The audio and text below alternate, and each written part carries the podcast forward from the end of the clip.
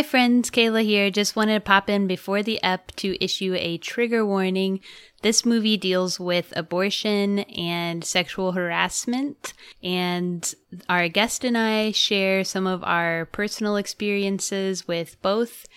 Um, I think that we have some really good conversations around these topics, um, so I hope you'll listen, but if you can't, then that's okay too. Thanks. Enjoy the ep.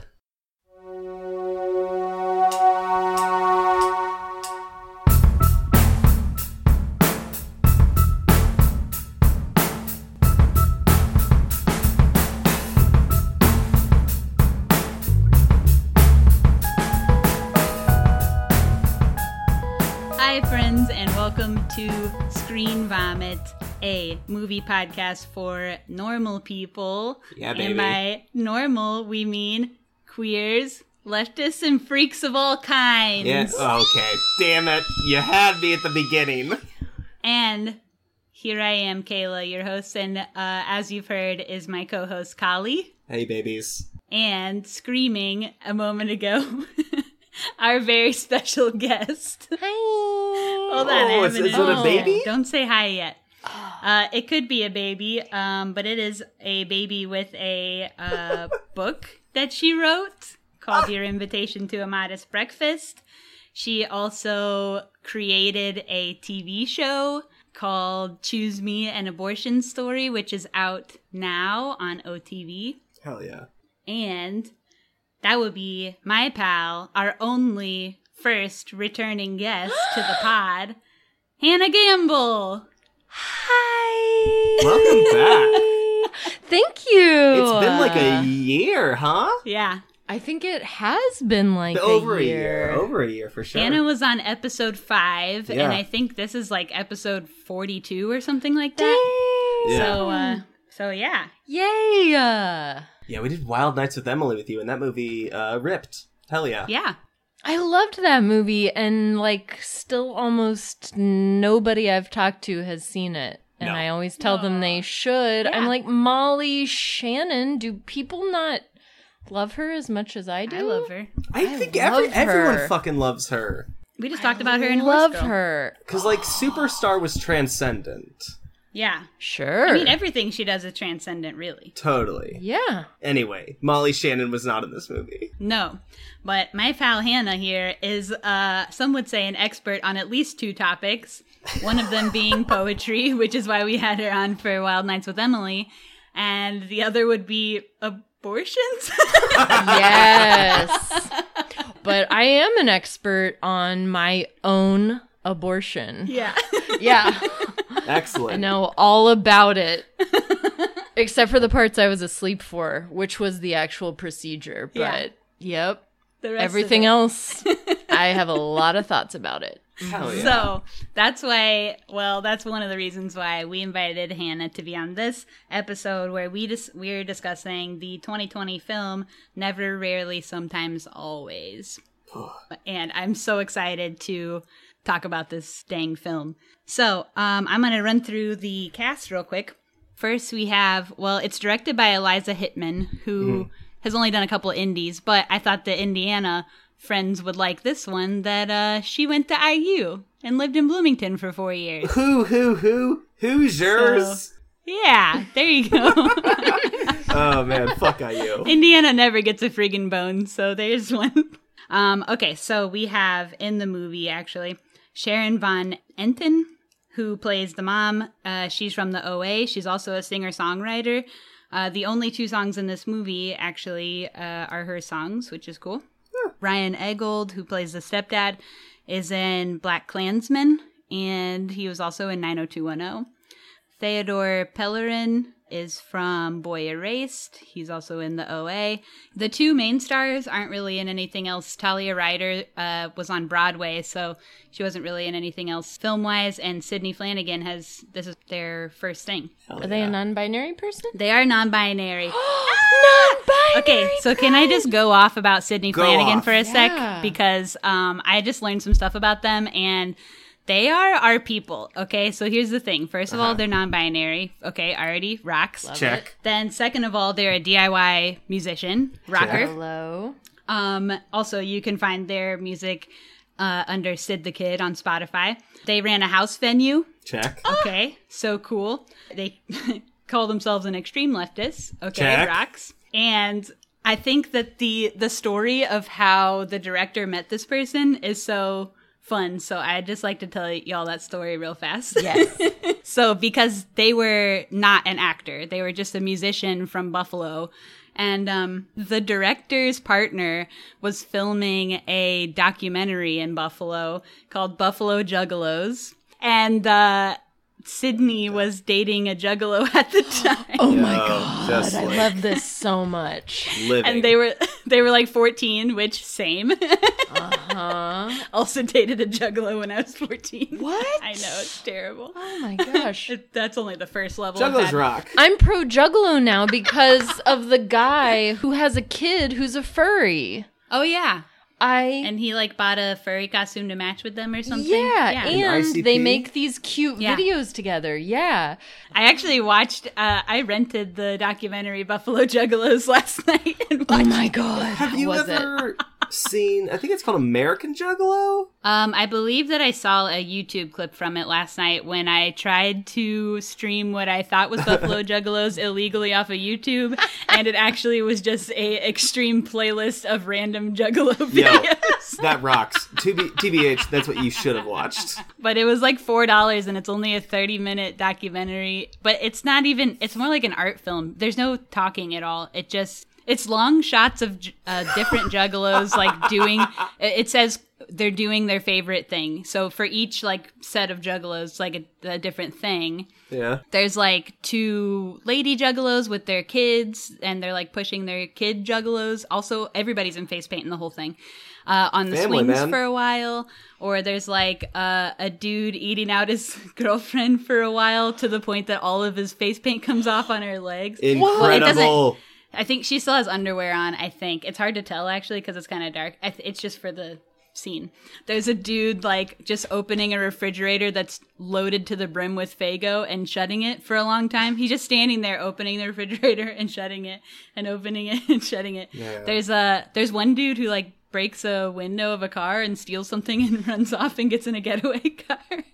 There's just all kinds of, like... Incredible. Yeah, anyway... Wow. It was interesting. It's yeah. definitely an art film.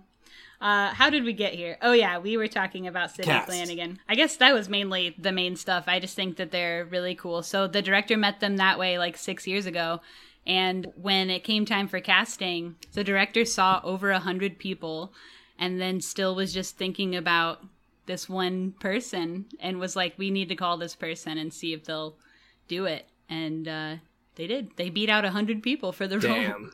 That's that awesome. Yeah, I thought that was so sick. Hell so yeah. Anyway, uh, Kali, what's our critic scores? Cricket scores are looking good. We got uh, Rotten Tomatoes, a rare ninety-nine percent. Woo! Um, and I'm sure the one percent missing is that dude. Hey, fuck the one percent in my opinion. Hey, you ain't wrong.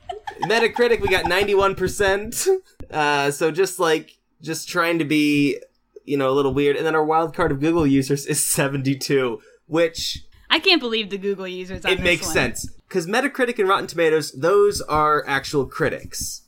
Google users, who knows how many fucking Christians got in on this. Oh, you know what? Yeah. That's what I was thinking is that it totally... Because I, like, come from a very conservative Christian background in mm-hmm. Tennessee. And I could totally, like, I remember, like, youth pastors, like, from the pulpit being like, don't buy this kind of lotion anymore because the person who manufactures it, you know, supports gay marriage and the mm-hmm. destruction of the American family and so on. So it totally could... I could totally picture like Christian I forgot people that some like people sabotaging. Are freaks. Yeah. Yeah. Should we watch the trailer real fast? Yeah. I didn't see you at school today. I went to the doctor. What's wrong? Girl problems. Don't you ever just wish you were a dude? All the time. This is the most magical sound you will ever hear. Down beneath the ashes and stone. I'm just not ready to be a mom. Where else could you go?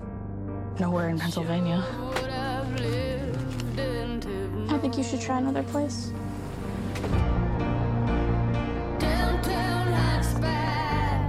You going to New York? What are you doing there? Seeing family and stuff. Used to be on this street.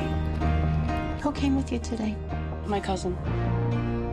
Do you have a place to stay tonight? I know you came from far away. I'll figure it out. This area is closed. You cannot sleep here. Where's the rest of the money?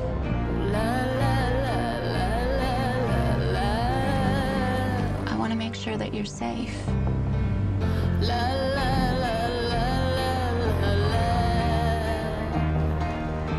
I know this is hard.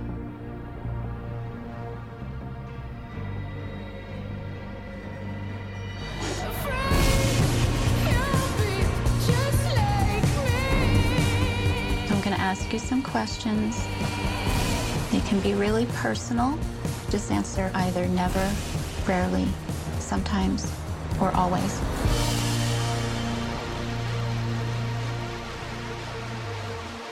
So I remember seeing this trailer in theaters, and I was excited to see the the flick. Of course you were in the before time, yeah. I had never seen the trailer until right now. Yeah. It did reinstill all the uh, stress of watching the movie in me. So that was nice. Yeah, you had a hard time. Yeah, this movie is tough. I think we should, I mean, like, I'm, I'm not trying to be like, oh, it was hard for me to watch, jokey, jokey. Like, no, this movie was fucking, it's brutal. I mean, like, it's an incredible movie, and it is such uh, a unique depiction of such a, a hushed topic. Like, purposefully, uh, with, like, intent behind it, why people don't fucking talk about what it's like to get an abortion, uh, uh-huh. as I'm sure Hannah can attest to, about, like, public uh, agreement or, or, or, like, knowledge on what happens when you get an abortion. I had no idea, mm-hmm. and I work somewhat close to this kind of industry.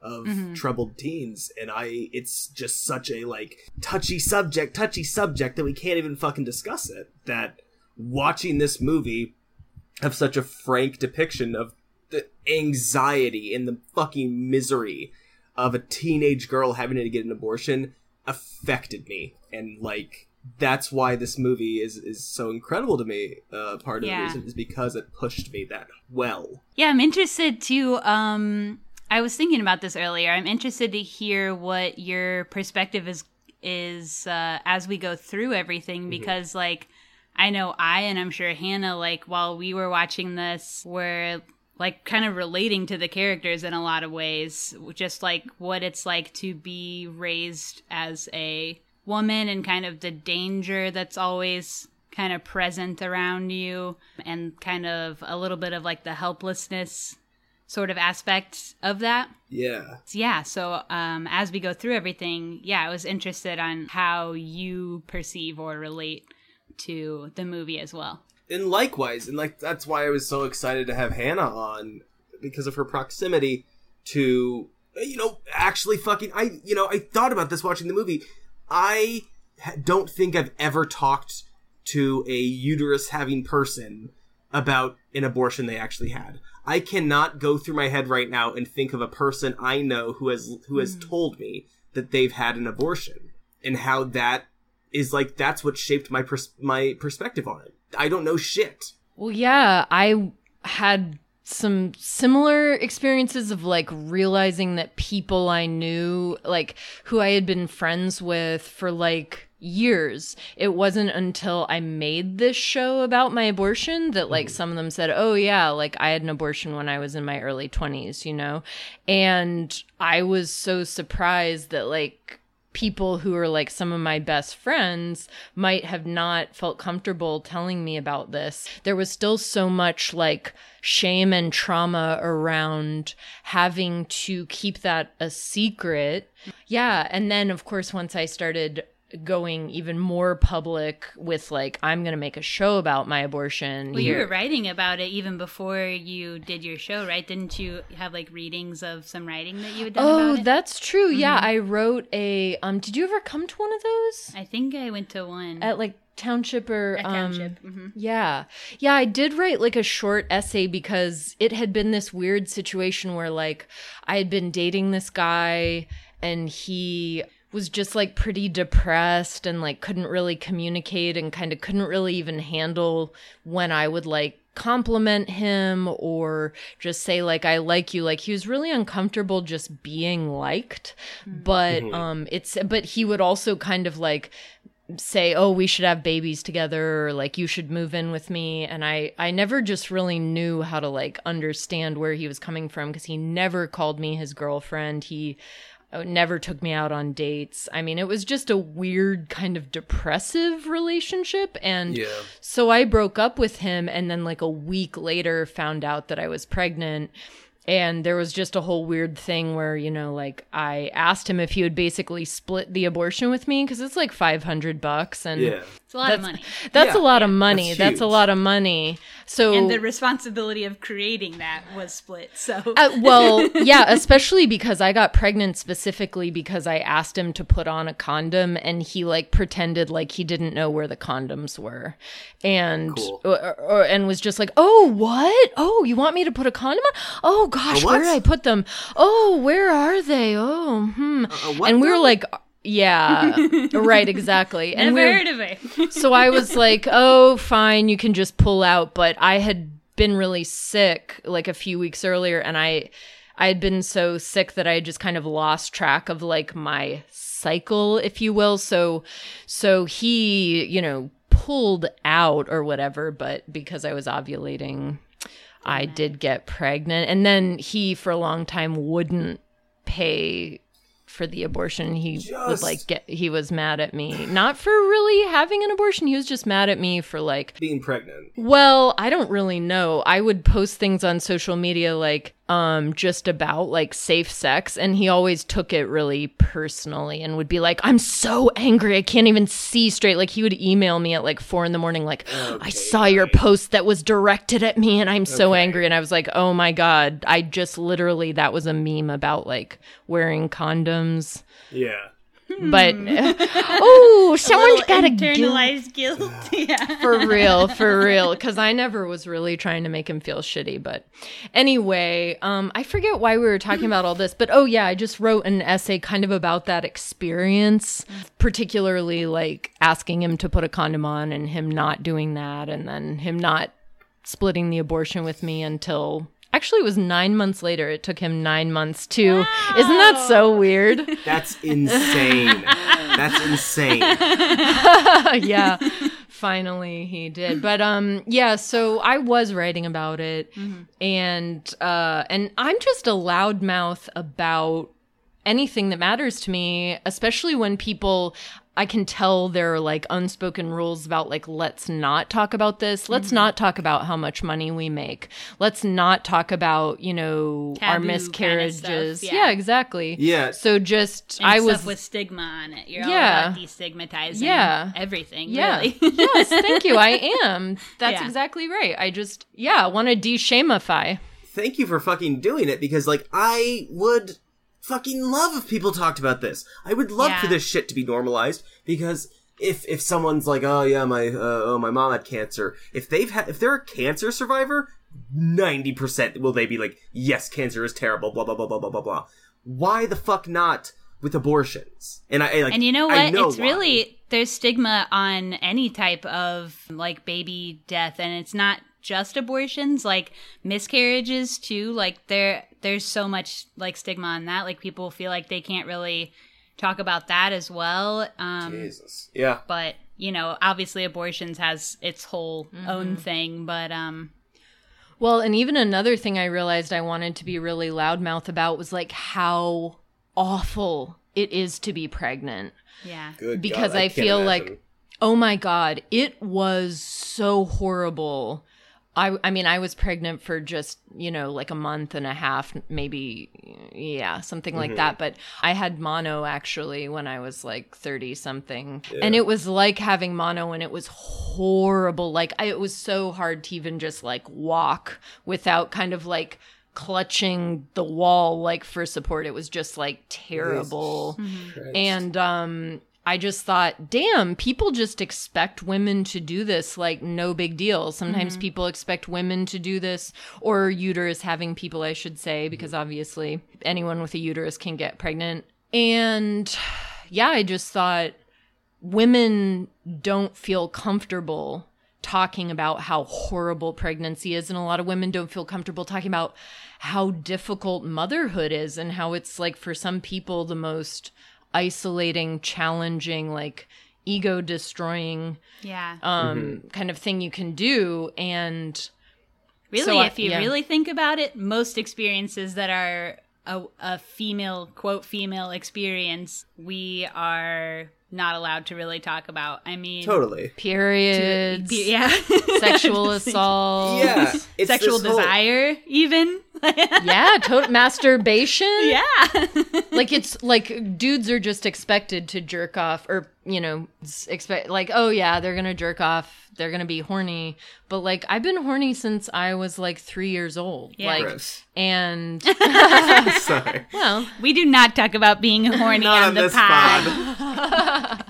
That's obviously Never. a joke because we talk about it every yeah. episode. Every episode. No, that's totally true. And like, it's so fucking weird just from my perspective to like see all this shit but also reap the benefits, uh so mm-hmm. to speak. Like, my experience is uh, as a white as a cis white guy is fucking everywhere. I'm showing it all the time, and like that's uh, why this movie is so jarring uh in one aspect, because there is ev- literally every guy in this movie sucks. Yeah. Sucks. There is not one neutral. There is not one good. They're all bad. And this movie yeah. is very much f- for uh, uh, uterus having folks and, and and teenage non-men, probably mostly mm-hmm. women. And it's just, it's jarring to me to watch a movie so exposing me to something that is purposefully like hushed, because it's a yeah. it's a singular a non-male experience. The um, director kind of describes it as the environment that these girls are coming up in is the antagonist of the movie. Gee, that, yes. Because they are just so subjected to like the male gaze and male attention, and it shows you like different ways that men are bad and creepy in this movie too. And uh, we've been through all kinds of similar things. Of course. Well, yeah, because the other thing that I was relating to, apart from just being like a, a woman that that men have been trying to like touch and fuck and use, you know, since I was like twelve or something, mm-hmm. if not earlier, is that I was really identifying with kind of like the poverty aspect and yeah. how like you, a lot of things are so much harder when you don't have the money for oh, them. God. Yeah. You know, it almost was like a portrait of survival sex work light, like P G thirteen, you know, like what the cousin sort of decides to do oh so God. that the yeah. creepy guy will give them yeah. the money they need to, you know, she from the beginning has been zero percent interested in him, and he just mm-hmm. doesn't give up. And then there's this moment where she's like, this is worth it. We, I want to help my cousin out, and we have to get back to Pittsburgh, and we have, we have no money, and Uh, this is the opportunity that's presented itself, so I'll do it. But like, I was dying inside for her. Like, yeah. I could not.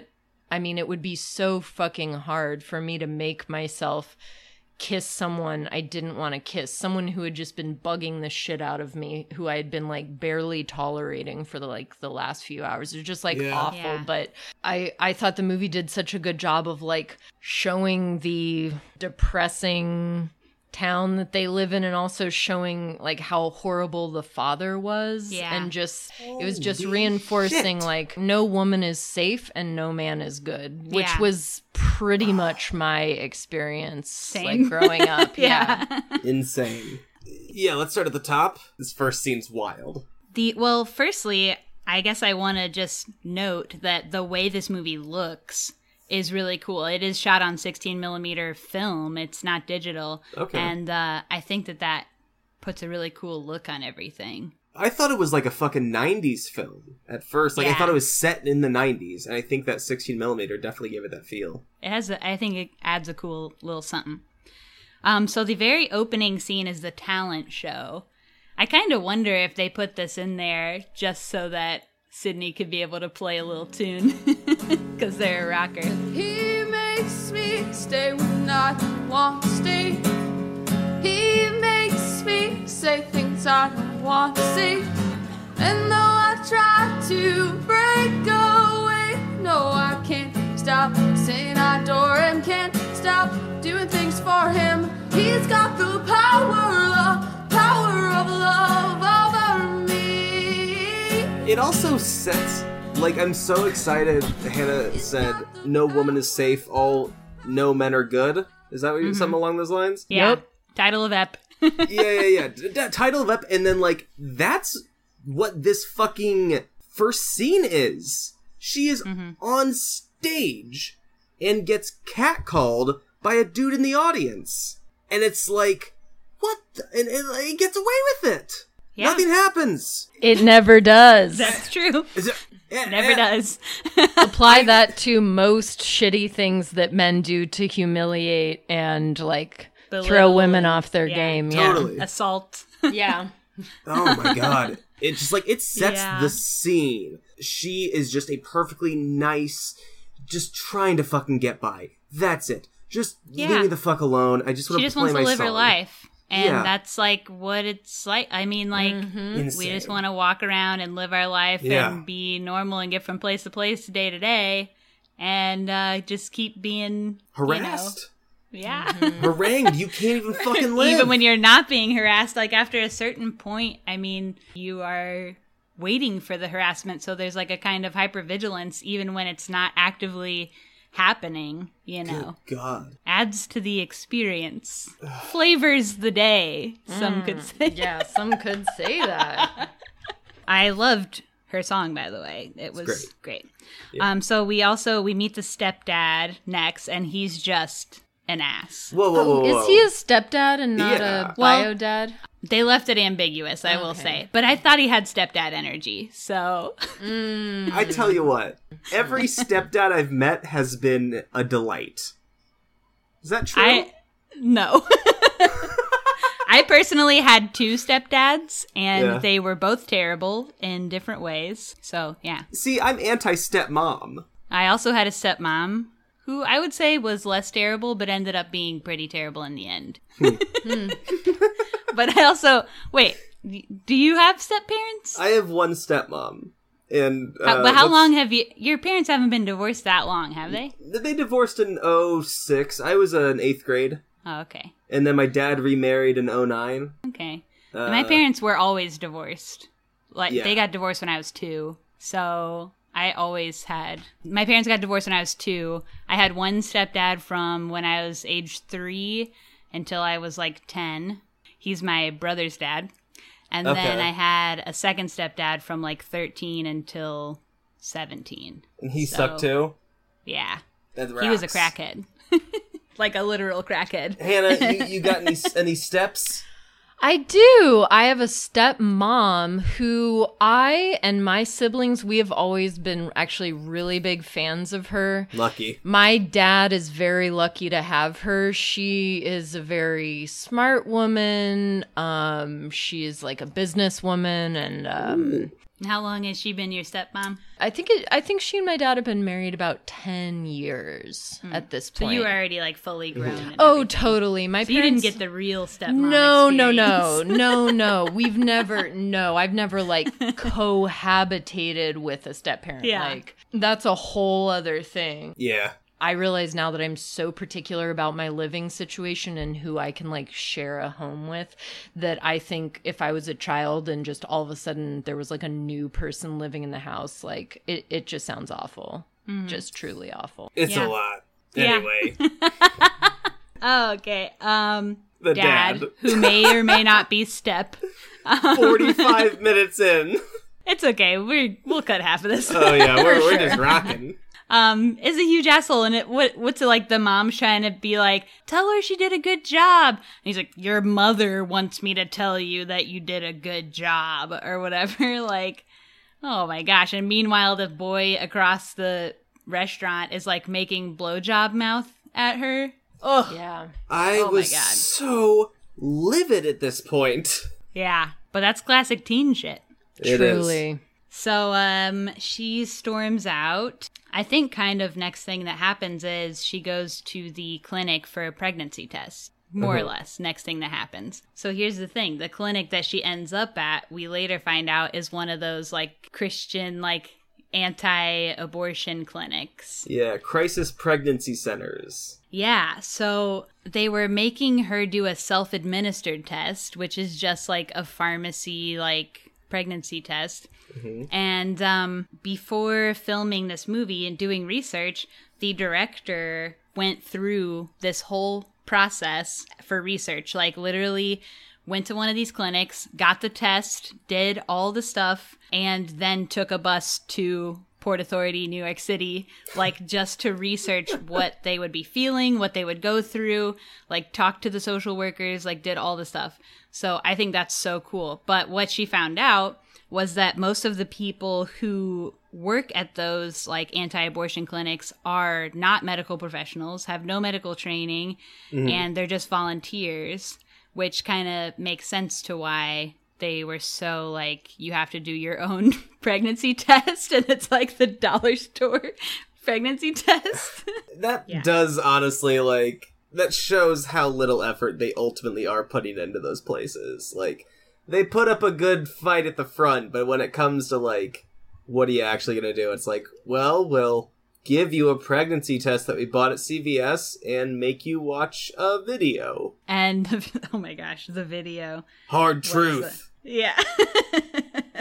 The libs don't want you to know they're doing third trimester abortions. Fucking opens up on this white dude in a bow tie and is like, oh, baby murder is happening everywhere. They're doing abortions at seventy-two weeks. And oh, yeah. It's hilarious, but also, I mean, the reality is that those videos are dangerous. No, um, totally. We laugh about them because we're smarter than that, but they do get people, and uh, that's sad. And no, sucks. And like this C P C, this Crisis Pregnancy Center, they're using like little fucking mind tricks. The ultrasound, too? Co- yeah, that's fucking oh, it. They're calling God. that fucking fetus beautiful baby over and yeah. over. They are purposely trying to indo- indoctrinate her against, and like when they fucking... Before she shows uh, the, the like quote unquote nurse shows uh, shows Autumn the, the movie, she's like, "Are you abortion oh, abortion mind- minded?" Hilarious, yeah. hilarious. Yeah. Yeah, that was crazy. Also, gotta note that the baby on the monitor that uh-huh. was on the ultrasound looked like a nine months baby. Yeah. Hannah, tell the listeners what you told me about your ultrasound for your abortion. Oh, yeah, totally. So when I went in, I, for my abortion, like I, it was same day. I thought I was going to have to like go in and get an ultrasound. And then I thought there might be this like imposed waiting period because some states do do that. They'll give you the ultrasound.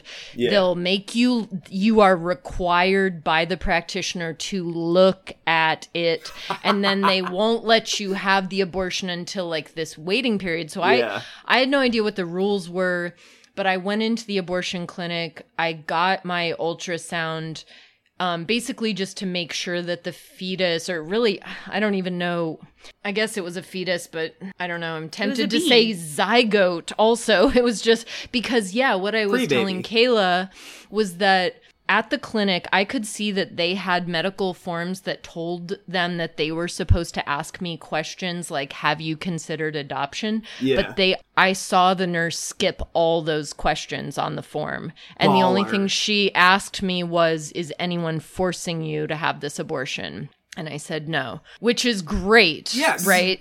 Yeah. And then when I went in to get the ultrasound just to make sure that the fetus was actually large enough that they could find it to remove it from my uterus, the woman in no way, she didn't even ask, do you want to see it? But I asked, can I see it? Because I just was curious. Oh, and yeah, and yeah. I did not... I mean, I knew it wasn't going to look like a baby. Mm-hmm. I knew that I was just like five or six, you know, weeks in, but I wanted to see what it would look like so I could just tell people yeah. afterwards. Mm-hmm. And so she said, oh, you want to see it? And I was like, yeah. And so she showed me the monitor and I looked and looked and I could not find it. I saw the big dark shape of my uterus and there was kind of some white stuff, but I was like, is that it? And I like point at something and she's like, no, that's just your uterus. And I'm like, where is it? And then she just points at this tiny little spot that's like as big as just the tip of your pinky. Like, mm-hmm. and even when she was pointing at it, I was like, wait, there? Wait, there? Because it was just this little... It was nothing. Yeah, it was really nothing. And yeah. I and it didn't even have like that. It was a blood like, clot. Yeah, it, it didn't even have like a tadpole shape. Oh, for sure. That is no lie. Definitely. Absolutely. I've had yeah. loogies bigger. Uh-huh. Yeah, but like it didn't even look like a fish or a tadpole or a baby chicken, like nothing. It just was like this little polka dot. Mm-hmm. And I was like, okay, cool. It actually made me wonder if at some of those crisis pregnancy centers, if they are actually, I mean, this sounds like so paranoid and stuff, but they actually do do some kind of crazy stuff like brand themselves as an offerer of abortion mm-hmm. and then actually be totally the opposite of that. Or they'll say, oh, you've decided you do want an abortion? Okay, great. Let's meet with our abortion counselor. And then it's like yet another person trying to talk you into like yeah. motherhood is the happiest thing. I was so upset when that lady, the lady at the crisis pregnancy center said that to Autumn, mm-hmm. like, trust me, I'm a mother. And once you, once you have the baby in your arms, like you will not regret it. And guess what? I know a lot of mothers who would have been happier people if they had not had kids just before they were ready or before they yeah. could afford it. It changes your life and you always are going to have more of the responsibility than the father, even if you're married to him. I actually kind of wondered, like, I wonder if crisis pregnancy centers ever like have just a little like video that's like set up on the monitor to make it look like you're farther along or that the baby's more developed than it actually oh, is. God. Like, I wondered if like anyone, if they have like toy sonograms, because yeah. if they're yeah. not medical professionals a lot of times. Yeah. I mean, I heard like, I've heard about some weird shit like that. So there, and also in the movie, they were saying like that the crisis pregnancy people had been dishonest about how far along she right. was. Or I, I don't even know, like, because then I was thinking about that, and it's like, were they dishonest, or do they just not know? Because they're not trained. Little a column A, little column B. Yeah. Just based on what I had heard about crisis pregnancy centers, I, like, definitely just assumed deception, but that, you know, there's also that other option, too. Yeah. Yeah. I've also heard of crisis pregnancy centers basically say, like, making up reasons why they can't. They were like, oh, yeah, you can't have the abortion until you're this far along. Or, like, they'll give you some reason why you have to go away and wait. And then they'll basically wait you out until your state law maybe, like, it's too they'll late. push, yeah, until yeah. it's too late. And they'll push you into a trimester. They'll make you wait until you're in a trimester where your state no longer would support the abortion. So just like very tactical yeah. stuff. Let's see. Right around here, too, we get the nose piercing. That uh, was pretty sick. I feel like when I was that age, I knew, like, everybody I knew had some kind of piercing by a safety pin. I have told child after child after child at the shelter how yeah. stupid it is to pierce their own nose or ear. And every time, I know I might as well just be screaming at a dang wall because these teens are just going to do whatever they want. Yeah. Disgusting. Um, okay, so we also see that um, the main character is working at a grocery store with her cousin. Yeah. Fun facts, the actor was also working at a grocery store in real life when they were cast in this movie. So I wonder if there was any, like, let's make it real and you're a grocery store clerk there. do, no, do what you know, yeah. So we also find their boss who, when they go to count down the drawers at the end of the night... is um takes their hands and gives them little kisses. Aw, uh, thanks, boss. J K, creepy as fuck. I had mega flashbacks to one of my first jobs when I was working at Hungry Howie's Pizza, and I was taking pizza orders on the phone. That was my job. I was the only girl that worked there, and then there were, like, you know, two or three boys that were always in the back. I was like sixteen or seventeen at the time, and there was a dude who was in his early twenties, and he used to just come up behind me and, like, rub his hands all over my body while I was, like, on the phone with the customers, because I couldn't really do anything about it when I was, like, taking an order and, like, striving for the professionalism that Hungry Howie's demands, you know? Without a doubt, yeah. You were uh, making sure everyone had a Hungry Howie day, but, like... Yep. Jesus Christ. Does this yeah. fucking... I feel like such an idiot watching this fucking movie, and I'm just like, do do do do do. Never had a problem in my life of anyone harassing me at a job. yeah. uh, like... Does it happen at most jobs? Kayla, fucking, I know that's, I don't yeah. mean to, to pry into your life. That's fucking happening no, right now okay. for you, isn't it? Uh, yeah. Well, yeah, basically with a temp at my job. But, uh, yeah, I would say, I mean, you know, I don't want to, like, speak for all, like, non-men here, because I know some people never experience this kind of stuff, and, you know, that doesn't make you any less of a woman or whatever. Mm-hmm. But, um... just me personally, and I know Hannah, because mm-hmm. we're good friends, I know Hannah's story too, like, that we have experienced this kind of stuff a lot. Almost without exception, every job I've had with a male boss, I have been harassed or groped or, you know, I had a server job where the manager was like, wiggle your butt more when you walk and, like, give the customers little shoulder tickles and flirt with them. And, you know, just, like, I mean, I pretty much, there are, like, more jobs than not that I've had to quit because my male manager was harassing me. Yeah. So, yeah. I had just, um, what Colin was referencing, that I had just shared this story on Instagram the other day of, um... when I was like twenty, twenty-one possibly, I worked at Adidas, and there was a man who worked in the, the department adjacent to mine and would stare at me all day long, would ask me on dates repeatedly.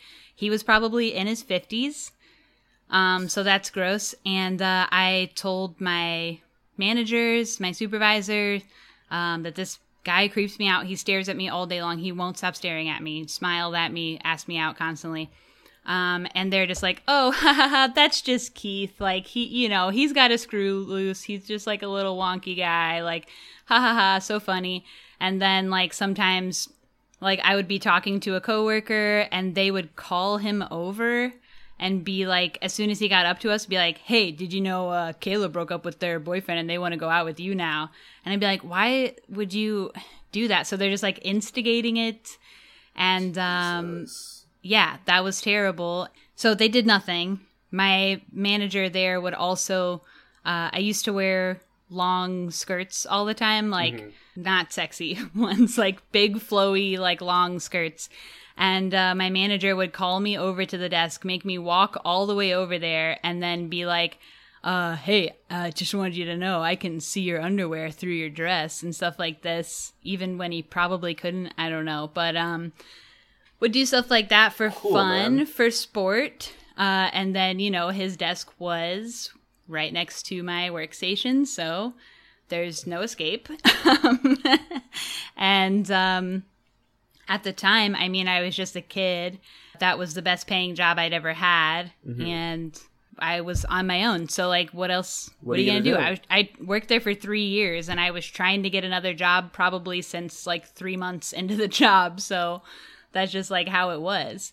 And then that story went into at my current job we hired a temp a few months ago, and this temp, like two or three times, I would be working in this little closet doing engraving. Mm-hmm. And there's like, it has a door that has like one of the windows in the door, you know, the little long skinny windows in the door. And uh, I would be working in this tiny little closet by myself in the dark because the it's just easier to see the engraving because the machine mm-hmm. is backlit, and would look up and that guy was just standing in the face pressed to the glass looking at me through the window. And uh, who knows how long he was staying there staring at me. I don't know. Yeah. And um, when I caught him, would just like laugh about it. And I'm like, that's not very funny. And I told my boss, and it just happened to be at that time we didn't need a temp really for much longer. So the temp stopped working there, but we had to get another temp uh, this month. And uh, guess who it damn was? And they put him right next to me in a position where he can just stare at me again all day long, table facing my area. So that's what we are talking about when we say, like, it doesn't really matter uh, what you do about it or who you tell. Yeah. Like, yeah. nobody nobody comes to help us. No, yeah. Never. And it doesn't, like, me and Hannah are both, like, very, like, empowered people who, you know, take stuff in our own hands, who aren't afraid to, like, tell people if something's wrong or if they're being assholes or, like, mm-hmm. what. And that doesn't stop that from happening to us. So, nope. Anyway, there you uh, go, Colin. no, no, it's it's good. It's good. I'm hearing all this. It really is. Ultimately, you know, it helps me call that shit out when I see it. Yeah. Uh, but that doesn't make it, you know, any fucking easier. Uh, yeah. No, like looking through my notes, all all post all of my later notes post like getting a positive on the pregnancy test. It's uh-huh. just all sad notes. It's bleak. Uh, I mean, it's bleak, but I yeah. I don't know if I would say that I found this movie to be depressing at all. It's mm-hmm. not depressing, for sure. Um, it's really interesting. It's, it's really it's well just, done. It's a lot. It is. Uh, it's, it is it's a lot. lot to, and, and especially at this part when she's going to the C P C, there's this scene that fucking... I cried watching. It was so intense. Where she starts Googling. Once she goes home. Goes home and is like, well, how yeah. the fuck do I get rid of this thing? And because what she finds out is in Pennsylvania, you have to have parental consent if you are going to get an abortion. Um, and she doesn't want her parents to know. We could go on about how parents should. I, I would love to have yeah. a conversation about that parents. That teens should be able to have bodily autonomy. Yeah. yeah. Uh, uh, but at any All rate. All kids, really, but... So she finds the homeopathic methods, one of which is taking loads of vitamin C, which I actually looked up, and um, there is no real evidence that doing that will cause an abortion. It is kind of a wives' tale, but they said it's traced back to a mistranslated Russian article from the nineteen sixties. Very cool. Dang. And it says, mostly vitamin C does nothing to you, but if you take really too much, the worst that will happen to you is you'll have diarrhea and a stomach ache. So she just gave herself the shits. Yeah. Um, and then the punching. Yeah. Yeah. yeah. The punching was sad. Mm-hmm. Very was sad. Tough. And like the movie does this really outstanding job of making you empathize with this with, with Autumn throughout the film, but especially at this point, it's impossible for the viewer to not feel like pain that would come with this and, and understand mm-hmm. why, which is super important because you're able to be like, oh my god, if I were in her shoes, I would be doing the same kind of shit. Yeah, just like the ways that this movie is shot, and mm-hmm.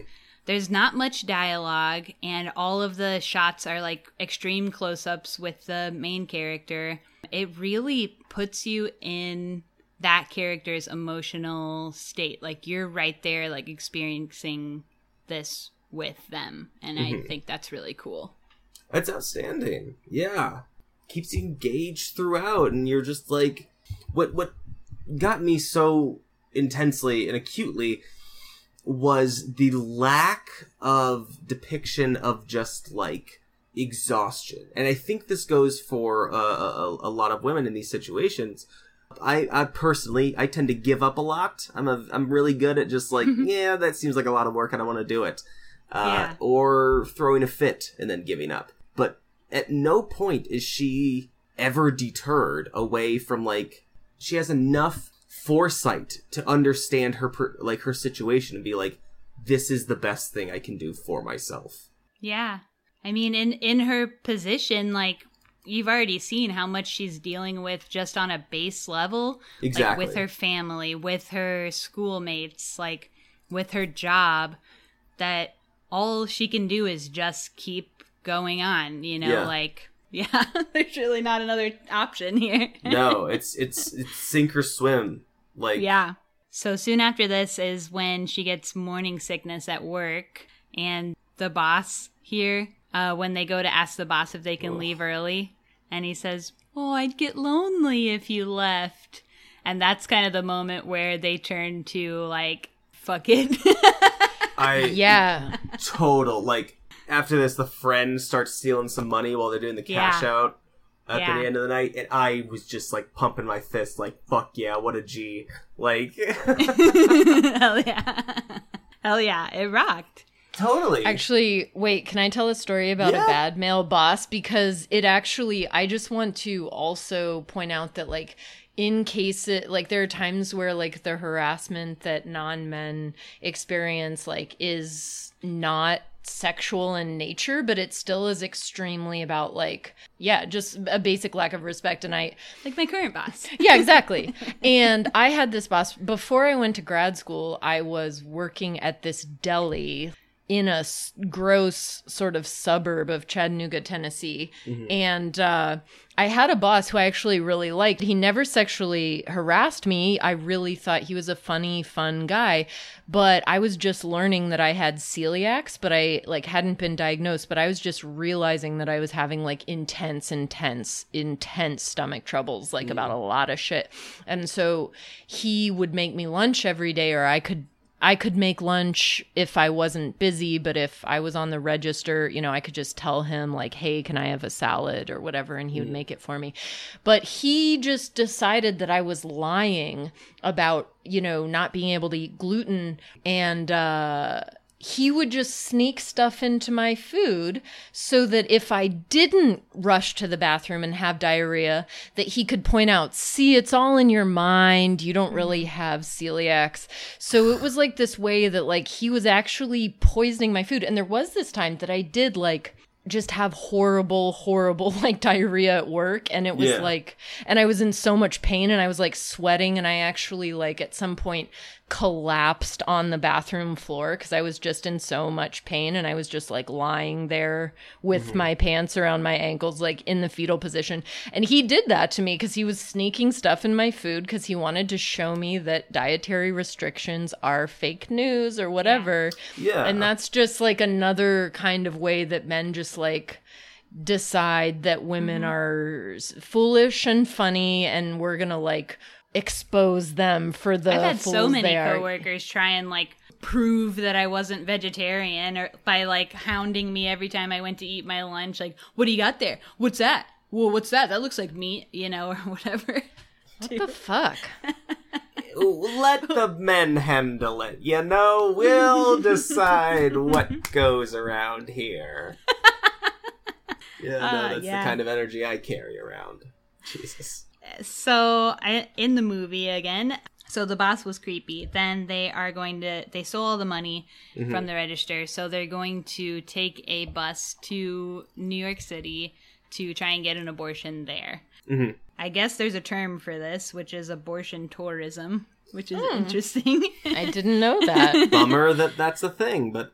Actually, I don't know, I don't think I even said this, but the inspiration for this movie was um, in twenty twelve, the director read a story about this lady from Ireland who died after being denied a medically necessary abortion. Yeah, that was um, a huge she, thing. Yeah, so she died, and then, you know, the director was just really, like, struck by this, and then was, like, looking into, like, well, really, like, how far would this woman have had to travel for adequate health care and stuff like that, and was just... got really inspired by that person's story, um, mm-hmm.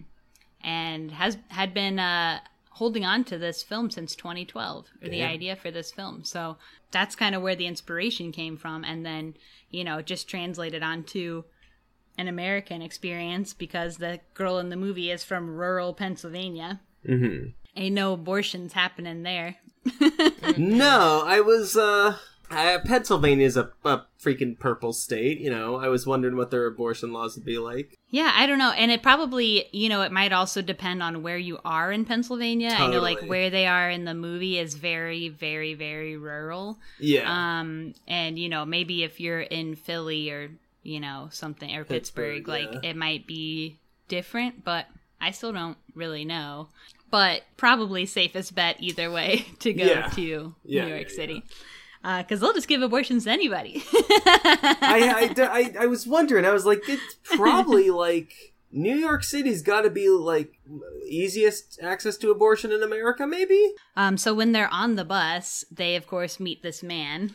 Jasper. Another freaking man. So this is a man who is kind of oblivious to his own presence, like many men. We love uh, so, so the girls are kind of in their own bubble of, you know, their experience. They are on a mission to, like, handle something really heavy, and they're kind of running away from home at the same time. So they have, like, all this stuff going on with them, uh, which, of course, no man cares about. And uh, come hang out with me. Come to my show. Yeah. So when he kind of taps her on the arm, and there is, like, a close-up of the tap, it's like, wow, like the bubble just popped, you know? Mm-hmm. And now he's in their space and asking them to hang out. Yeah.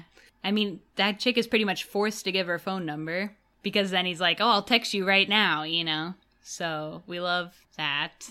And he just thinks he's being charming. Yeah. No, this is every fucking guy. Every yeah. fucking asshole who's told me, like... Hannah's been aggressively nodding for, like, six minutes, just by the way. Sure have. Just go talk to her, man. Just go talk to her. And I'm, and I'm just like, I don't know. She doesn't really know me. I don't know this person. It's like, well, you gotta make mm-hmm. a move. And it's like, oh, my God. It's the exact... raw. Like, but men have been doing shoot your shot for uh, ever in the mm-hmm. worst way of just, like... Hey, if I if I s- strike out ninety-nine times and get lucky once, uh, you know, who cares? Hey, I got lucky. Yeah, it's like, Jesus, fuck off. I know. I know, and, and I don't think they also realize, like, the power difference, the danger difference. Like, if they don't give him their phone number, like, what could this man do to me, you know? Yeah. Men aren't thinking that women are thinking that when they act like how they do. It took me... That's true. It took so long for that to get through my thick boy skull. Yeah. Uh, that, like... Every man is perceived as a danger. Yeah. Uh, I w- baseline. Yeah. I was, like... I was talking to a past girlfriend, like, oh, yeah, like, oh, walking down this... Walking home from work, this girl, like... took, like, a hard left. I was, and I was like, I'm not a creep, though. And she was like, well, you're a guy, so. And I was like, but I'm a, I'm a good guy. And it's like, well, no, you're a guy. That's all the fucking matters. Well, and how the fuck would she know whether or exactly. not you're good? Yeah. Exactly. And so, like, it took, it takes forever. No one wants to, no one wants to be perceived as a threat, regardless of, you know, of who they are. And so... I, I pers- took it personally every time, and I had to fucking work with it and be like, oh, yeah, it's not me, it's fucking every dude. And yeah. I am representative of that, whether I want to or not. Yeah. I'm glad you learned about that. Takes a minute. Mm-hmm. It's really great to see journeys. Yeah. It's great to see journeys. Better late than never. Yeah, uh, that's true. Yeah. Well, because also that's another reason to just talk about this stuff more is that, yeah. like, how would you know unless someone tells you about it? And mm-hmm. just so many non-men just don't want to be perceived as, like, whiners or, mm-hmm. oh, I'm playing the victim, because lots of people tell us not to play the victim yeah. and, like, to buck that's up. That's a whole and, like, fucking other thing, you know. Yeah. So there's just so much that people don't know because it's not really... encouraged to just be honest about, like, the hellscape that non-men navigate constantly. Yeah. Jesus Christ. I fucking hated this dweeb. I fucking hated Jasper. Like, all the guys in this movie I did want to kick the shit out of. Yeah. Uh, Well, maybe I hated the dad the most. Ugh, more yeah. than the boss. No, he no. The dad the was, was really bad. Gross. They're, the, they're all bad. I mean, they're really all, they're all bad. bad. The dad was like, okay, this is going back a while. The dad was like playing with the dog and going, yeah. good slut. Yeah, oh, you're a yeah. slut. Yeah, look how easy she is. And I'm yeah. just like, it's a dog, you. Buh, I don't know the word. You asshole, I guess. Like, what the fuck? Then he also made his wife, like, put on his jacket for him. Th- just like everything. A toddler. But Jasper is a whole...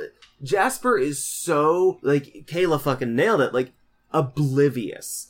He yeah. is just mm. walking around, like, having his dick lead him and just, like, seeing what he stumbles into and is completely, yeah. like, very clearly these two women never smile at him. And yeah. he's like... I like my chances with this. And they clearly look like, and even later when they're hanging out, like, oh my they God. Look sad. Like, they oh, look yeah. like they are sad and they are clearly dealing with something. And still, like, you're horny for them or whatever. Like, shoot your shot. Ugh. Hate Ugh. It. So when they get to New York City, mm-hmm. one thing I notice, and I notice this a couple times throughout their New York stint, one of the first things that happened is um, they don't know how to find their way around. They don't know what train to take or where it is or blah, blah, blah. So they have to ask people and they're all confused. But um, these chicks have uh, cell phones, right? I mean, can they not use a cell phone? Yeah, and... okay. My only issue with the movie... Yeah. is they never use their cell phones. That was my main issue, too. And then later on, I mean, we'll get there, but they get separated, and the one is searching for the other, and just, like, text running her. Around, looking everywhere. Like, honestly, text her. Call text her. her. What? You do not have to do this. It's N Y C, baby. You're not going to find anyone. Share your location, you know, whatever. Like, yeah. what? Yeah, so I the the phone thing kind of... drove me a little nuts. Um, they also are lugging around this big old suitcase all around New York City.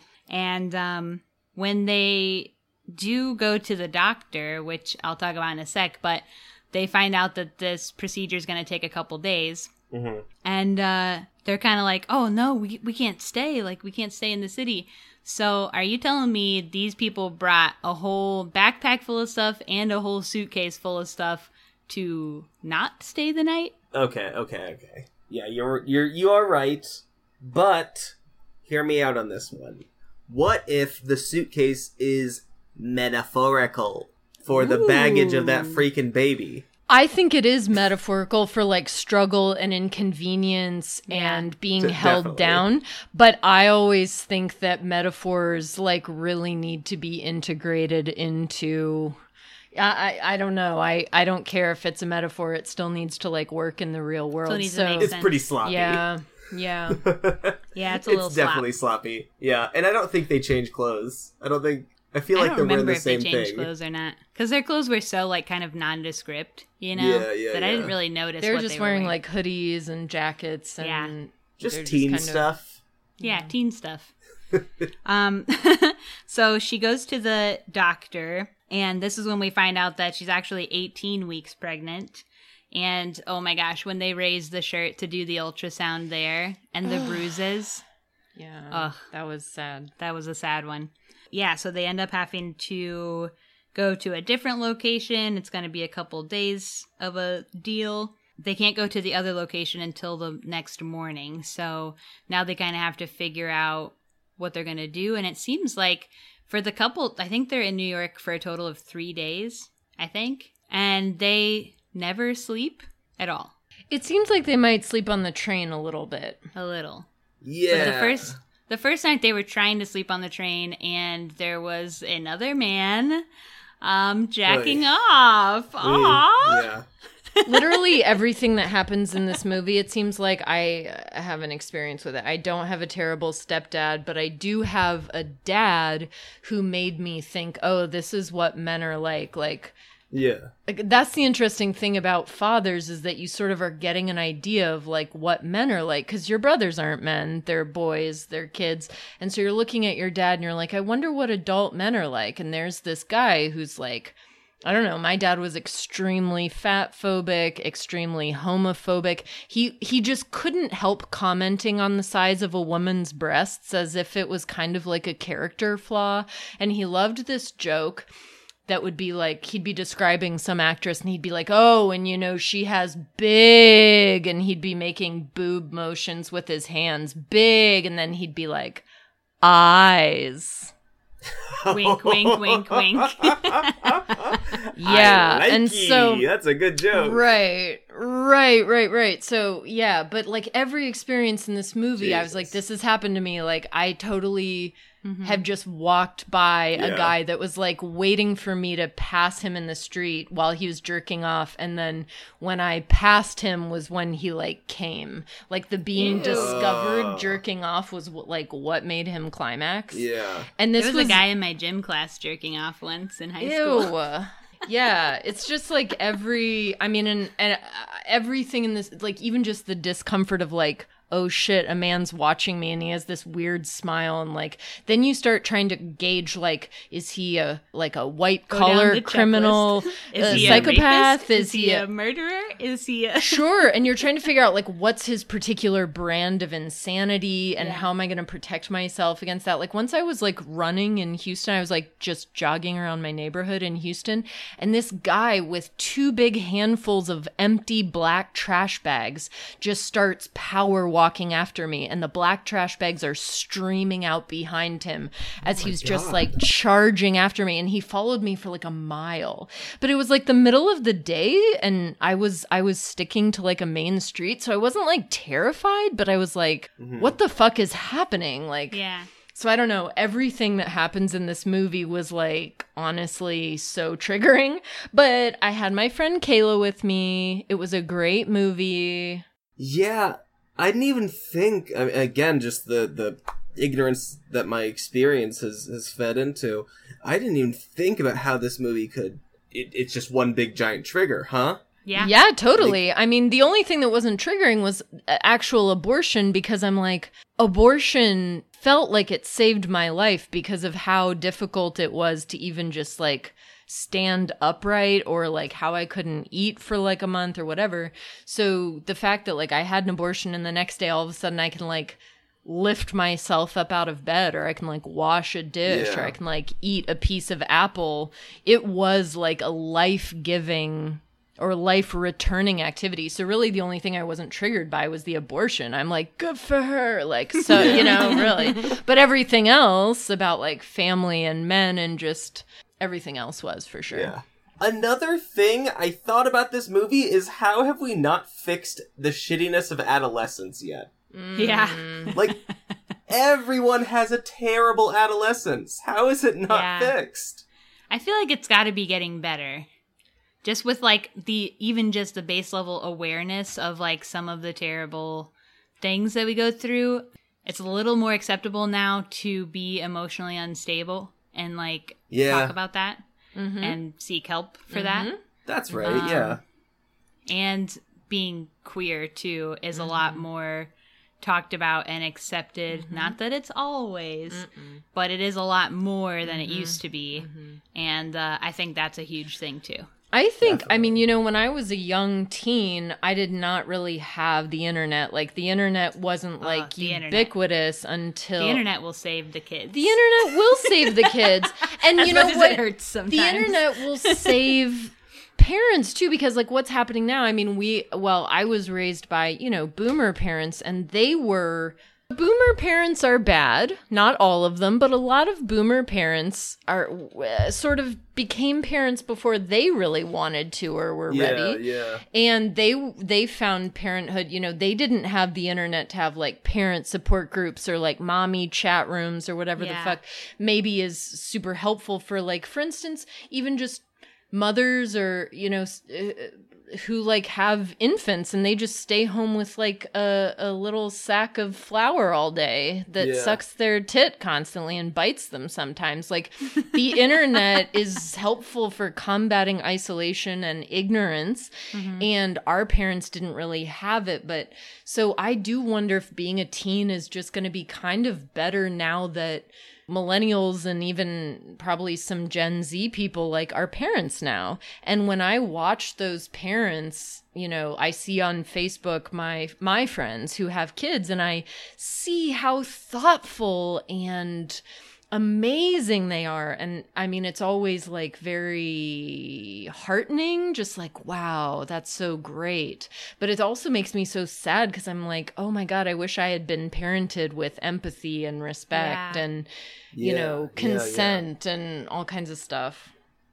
You know, even not just to um, like mommies seeking mommy groups or stuff like that, but even just like, and as much as being able to find out about different types of people who may not necessarily live in your bubble mm-hmm. and what their experiences mm-hmm. are like, and then apply that to when you have a kid. Like, I know people now who are raising their kids gender neutrally because mm-hmm. they have seen how painful it was for trans people or non-binary people to grow up in such a gender-enforced place uh, just by reading stuff on the internet, you know? So that's kind of cool. I don't know. Hell yeah. How did we get here? uh, oh, how have we not made it better? How much adolescence sucks. Yeah. So, all right. So next thing, after the man jacks off, they get off the train, uh, they go to an arcade, and they play tic-tac-toe with the chicken. This bothered me. Animal abuse. Yeah. Okay, Animal that's not abuse. Vegan. What is this chicken doing in this box? What? I am is not this real? Even, I'm not is this even a real like, game? I can't be. It can't be. You can't have a fucking animal in an arcade like that. It's real. Hannah says she thinks it's real. I don't. I'm sure this it is. This Eliza Hittman person is so committed to realism. I don't You're right. see her just making up a weird chicken game for fun. Like, um, after a quick Googling, it is real. Boo! Hey, I don't know if it's real exactly like how they show it in the movie, but I am seeing, you know, business trains fifteen chickens to play tic tac toe. Each chicken works for two hours a day. I'm glad they have, like, labor shifts. Limits. Yeah. Um, so I guess it's real, but it was odd. What are we supposed to take from her losing to the chicken? Like, what does that mean? Chickens are geniuses. It just made me be like, feel even more like, wow, your life just Are you sucks. Smarter than a chicken? Chicken out later. It. So um, after the chicken scene, they make it to the second clinic. So she makes it through the uh, people praying outside. And that's when she finds out that it's going to be a two-day abortion procedure. So they'll have to stay there for two more days. And this is when we get the best scene in the movie. I listen, So I listened to all these interviews with them. And every interviewer brought up this scene because yeah, it's so... Yeah. It's the one, you know, it's so crazy. Um, so she sits down for like a questionnaire with a counselor. Mm-hmm. And um, when I was watching it, I was struck by how real it felt. Definitely. And it turns out that the counselor is a real counselor. She works oh, at the clinic. Oh, I love it so much. This counselor was actually helping with the research portion when the director was researching for the movie, and mm. the director just loved her like vibe so much. She was like, "Will you actually just do this in the movie? Because I can't imagine actually casting anyone else. You just have such like a calm demeanor and stuff like that." And that was like what I noticed about her, just like the way she answered stuff. Like, she was so soft and gentle. She was like a real counselor because she is. Yeah, totally. Yeah. Autumn goes through this series of questions, and this is where we get the titular scenario that she has to answer: never, rarely, sometimes, or always too. And it's an eleven minute shot of just her face. Yeah. And it's so insane and so good.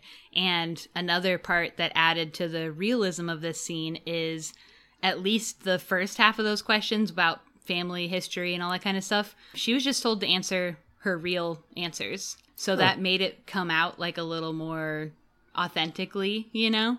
Mm-hmm. And I thought that's a really cool, like, tactic or whatever, too. yeah, after I saw that, because I mean, the movie title is like kind of a lot, you know, I get it. You hear that a movie's called Never, Rarely, Sometimes, Always, and you're like, okay, that's bogus, I'm not watching it. Yeah, yeah. But, but after, when you find out why, I feel like then you're like, oh, okay, this oh, movie's actually it, good now. Yeah, I, I, because I didn't know what this movie was really about, I was like, my notes are kind of jokey at the start, and I ca- originally called it Sometimes, Rarely, Never, Sometimes, because I couldn't remember, like, after I rented it, I kept, I just couldn't get the title right, but after that scene, like, I'll never fucking forget it. Um, yeah. Because you realize, like, how poignant it actually is. It's the, so powerful. The, yeah. Hannah's nodding, too. Sure am. I mean, just, it's so crazy. Just the shot on her face. This was the first take that she did, by the way, incredible. Which I think is also incredible. And you just see, like, her face getting redder and redder, and then the tears start coming, and oh my gosh, I'm getting goosebumps just thinking about it on my legs. Yeah. And then they get to the questions that are, like, you know, has a partner ever forced themselves on you, or, you know, kind of questions around sexual assault or rape.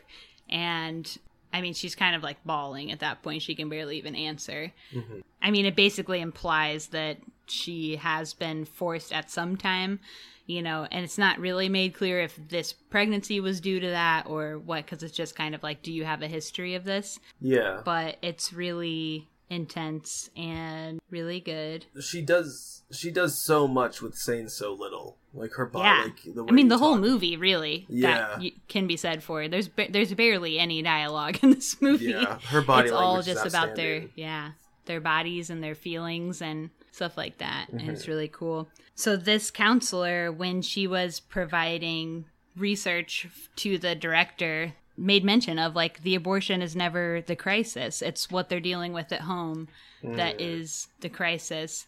And because they do also kind of leave that ambiguous as to, like, you don't know if her child is the result of a rape or not. No. If somebody is really doing something to her, if it's somebody still in her life, like, you just don't really know. And um, I think, you know, what she was kind of going for there was that a woman's decision to have an abortion shouldn't be contingent on how she got the pregnancy. And that's something that we hear over and over in abortion narratives, is like the first thing people say is like, oh, well, what if it's, you know, the result of a rape, which obviously you should be able to terminate that if you want, but you mm-hmm. also should be able to terminate it if you just don't want a baby. Like, it shouldn't have to be because you were raped or something like that too, you know? People deserve health care. No, I, I wholeheartedly agree. You can't remove a person's autonomy. You can't remove their fucking ability to choose. I mean, like, and that's what pro-lifers have been expertly doing for so long, is is placing control on people's choice to be able to say, look, I, I'd be a shit mom. We'd all be better off if if I had this abortion.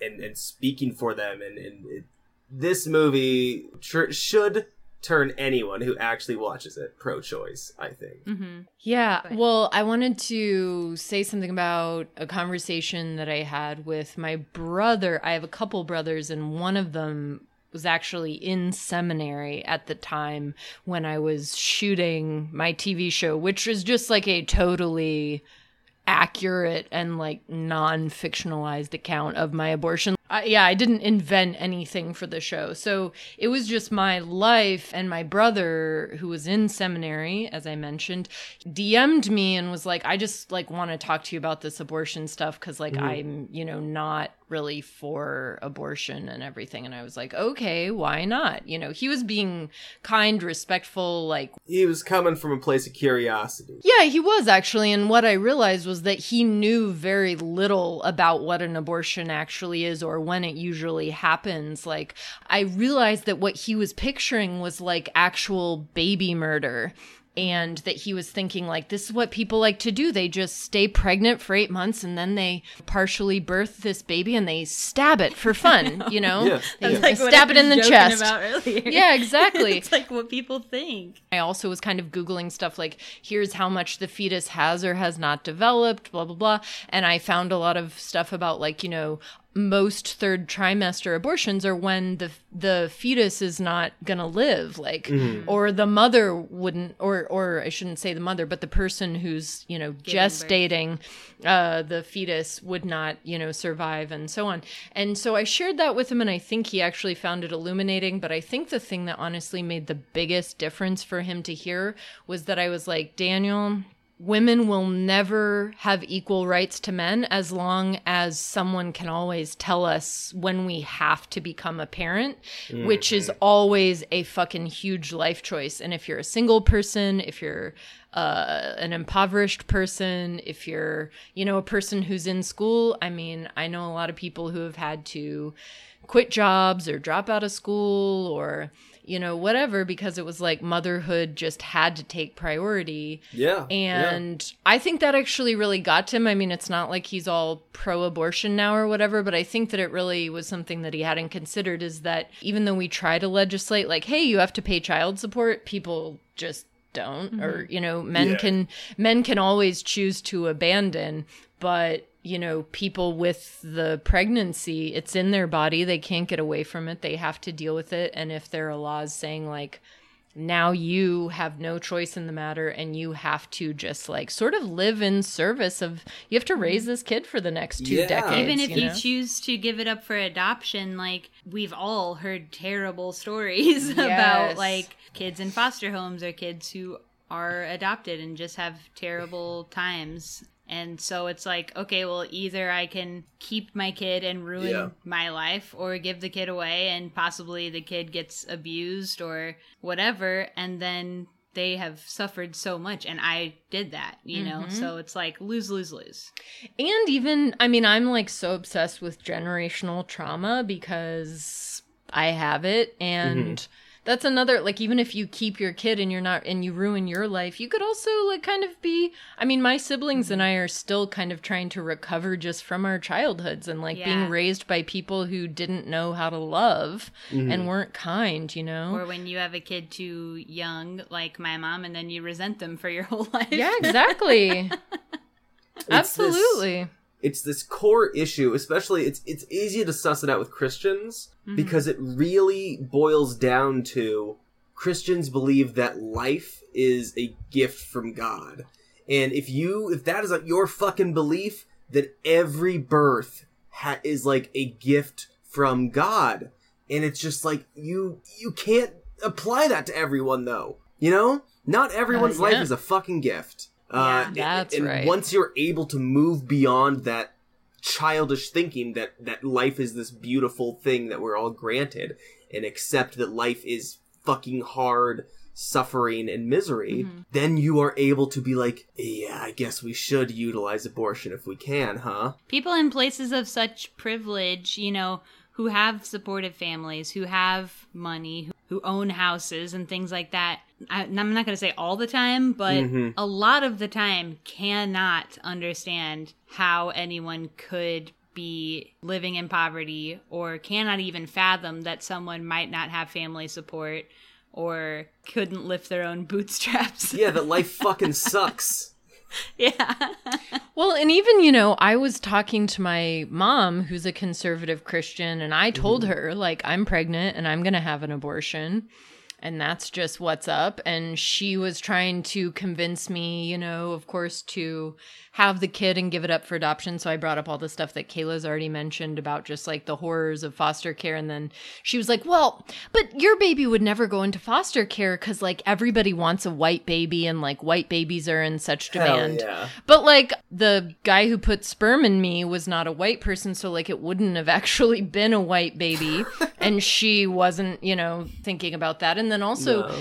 even though she raised all of us with very little money and we all just had weird bowl cuts and like, she was still trying to tell me that it's not that expensive to raise a kid. You know, she was raising kids in the eighties and she wasn't even having a very easy time of it. Like we yeah. were just sh- shopping in thrift over, stores. She doesn't remember it the same. Mm-hmm. Absolutely. Absolutely. So yeah, it also is a thing of like that even, it doesn't even necessarily take a rich, privileged person who had an easy life to like have this delusion that it's like no big deal and you can you know, do it and like, what's the problem? You know, just become a mom already. Like, yeah. what's what's yeah. the problem, Hannah? You know? Do your job, Hannah. Right. Yeah, pop one of them out already. Um, so I thought also like something cool that the director sort of tried to address was that a lot of times when we do, I mean, people who get abortions in media, like on shows and movies, whatever, there's not that much representation in general. But no. when there is, the person getting the abortion is so often like portrayed as like a careless, you know, kind of reckless, um, irresponsible person. Mm-hmm. And um, these girls in the movie are anything but that, I would say. Like, they Holy are so shit.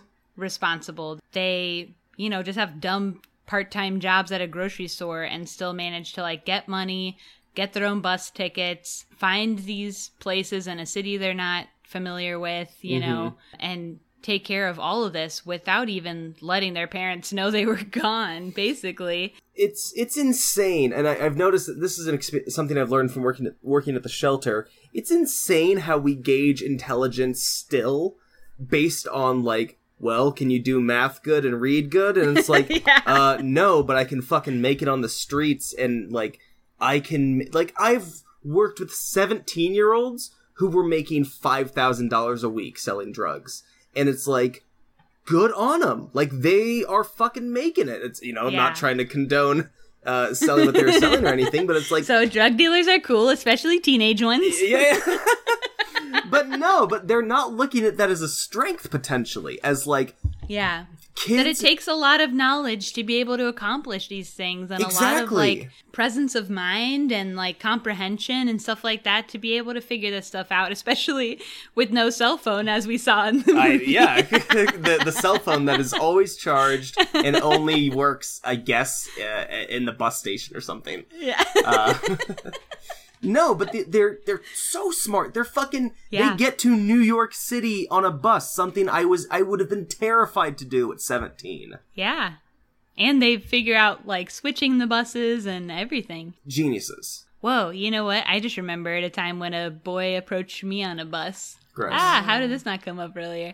I took a Greyhound in New York City, which I did a couple times because mm-hmm. I one of my good friends used to live there, and I would go visit. It's like a twenty-hour bus ride with like five layovers. It was like a pretty sparsely attended bus. I mean, mm-hmm. there was not more than one person to a seat anywhere, and there was still multiple empty seats.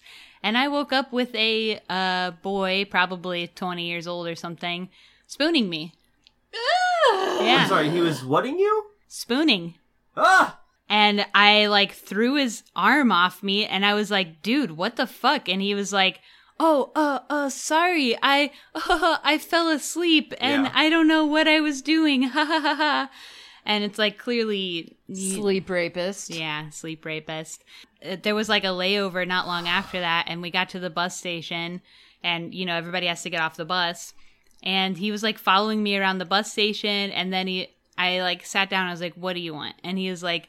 Oh, uh, I just wanted to say, um, I'm sorry because I was asleep earlier and I just didn't know what I was doing. It's like, why were you even sitting in my seat? There was like so many open seats on this bus. Right. You know, uh, well, first of all, was, why were you even sitting in my seat? Uh, you know? Well, I was sleeping and I rolled back and to your seat. I sleptwalked. Yeah. An entire Jesus, bus dude. length. Uh, anyway, that's just crazy. Where are we yeah. in the damn movie here? We're oh, getting there. We're getting there. They gotta there. survive the night. Yeah. They gotta survive the night. What a great way to put it. So they are out of money and, you know, hungry and everything. So they end up calling that guy from the bus. What a they, calculated risk. I mean, truly, like, they're like, we have no other options. The one girl's like, we can't call our parents. No. She actually calls her mom one time and her mom's like, hello, are you there? And she's like, hey, mom. She's like, oh, where are you? And she just, like, hangs up the phone. Classic. Where, what are the parents doing here? Yeah, okay, the parent, they barely sweat the parents. I know. I mean, honestly, Autumn's mom has her hands yeah. full with whatever the fuck is going on with that her toddler husband. Yeah, I don't want to... May or may not have, like... I mean, like, both Kayla and I were like... thinking, oh my God, is he I thought the, the person same thing. who impregnated yeah. Autumn? Yep. Because he was so fucking nasty. Yeah. He was so, he was just so he was creepy, very pervert. awful. Creepy yeah. pervert, like very derisive of her. And I just was like, yeah, he just had like abuser all over him. That also like, added to like the, the stepdad energy because um, mm. bio dads, even ones that are horny for their kids, God, that is terrible. Yeah, I'm sorry yeah, to talk about this. They're not is. as overt. They're not as overt in front of their kids, typically, and mm-hmm. for, with everybody else in the room. Mm-hmm, Stepdads mm-hmm, don't mm-hmm. have that same reservation. Yeah, because they're like, lucky for me, I don't have to worry about those incest taboos. I'm in the clear there. I can just yeah. like... deal. I can just like be the upstanding guy who's like hitting on the seventeen-year-old who's the child of the woman that I sleep with regularly. Jesus yeah. Christ. Anyway, uh, this is gross. We can get away from this. Please. So they kind of, yeah, spend a whole romp with this man. So they go bowling, which um, costs ninety dollars. ninety dollars! Oh my God, I about puked when that happened. I, I yelled. Have these people ever been to a bowling alley? I, I was know. I was like, New York City prices, baby. What the fuck? What is it normally, like four dollars an hour a lane or something? It has I, truly been so long since I've bowled. I, I have no idea, but no, I I actually could believe it. I just, I could believe I just rented a bowling alley for a party of like fifteen to twenty people, and it cost me forty dollars. So insane. I can go bowling for free on the I U campus. Yeah, so that was wild. ninety freaking dollars. Oh my God.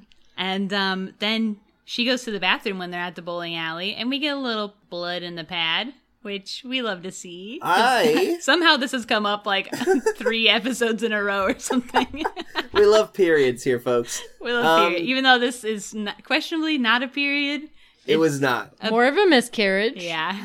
It's a big I, one. Like, when this happened, big dumb boy over here was like, that's a good thing, right? Because that means she's not pregnant.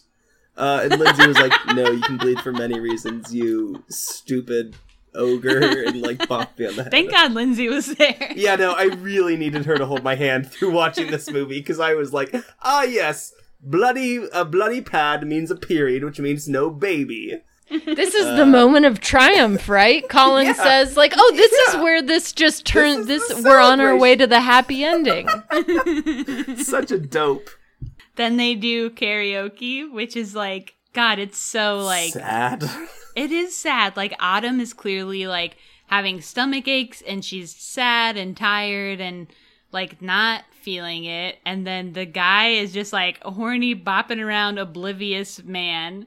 And then the other girl the is, like, yeah, the friend is, like, I guess, uh, I'll she's like here. She's, like, taking the bullet for yeah. Autumn. I mean, by, yeah, like, basically. hanging out with this dude and drinking beer with him and... yeah. Letting every part of it, her. She's like very reservedly agreeing to or hesitantly agreeing to. Yeah. And then his hand on her leg. Yeah.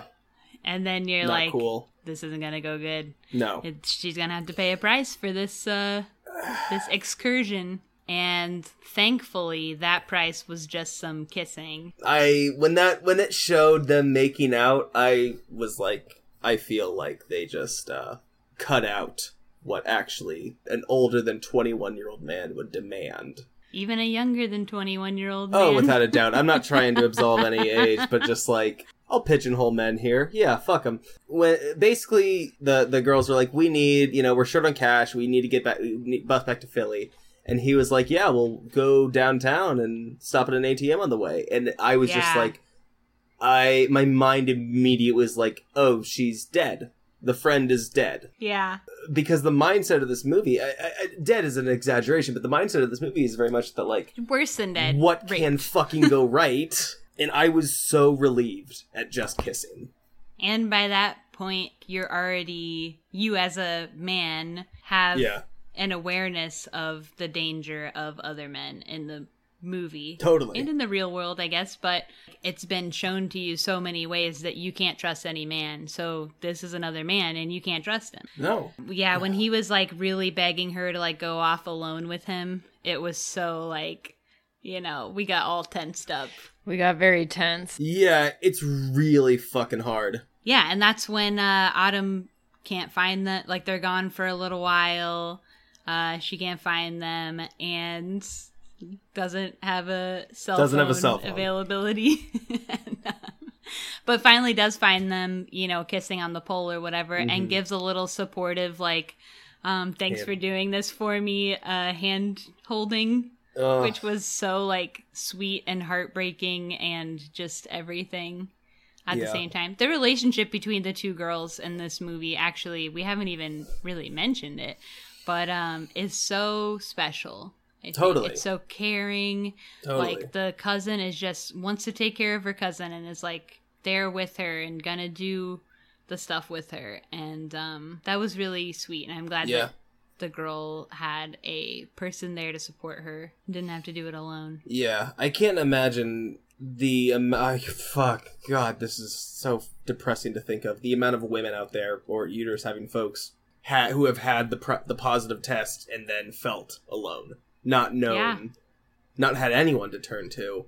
Uh, what a yeah. what a horrid situation. And yeah, it, it really... The movie does illuminate how helpful the cousin is to Autumn. Yeah. I was just thinking, like, I love how action-based the support is. And totally.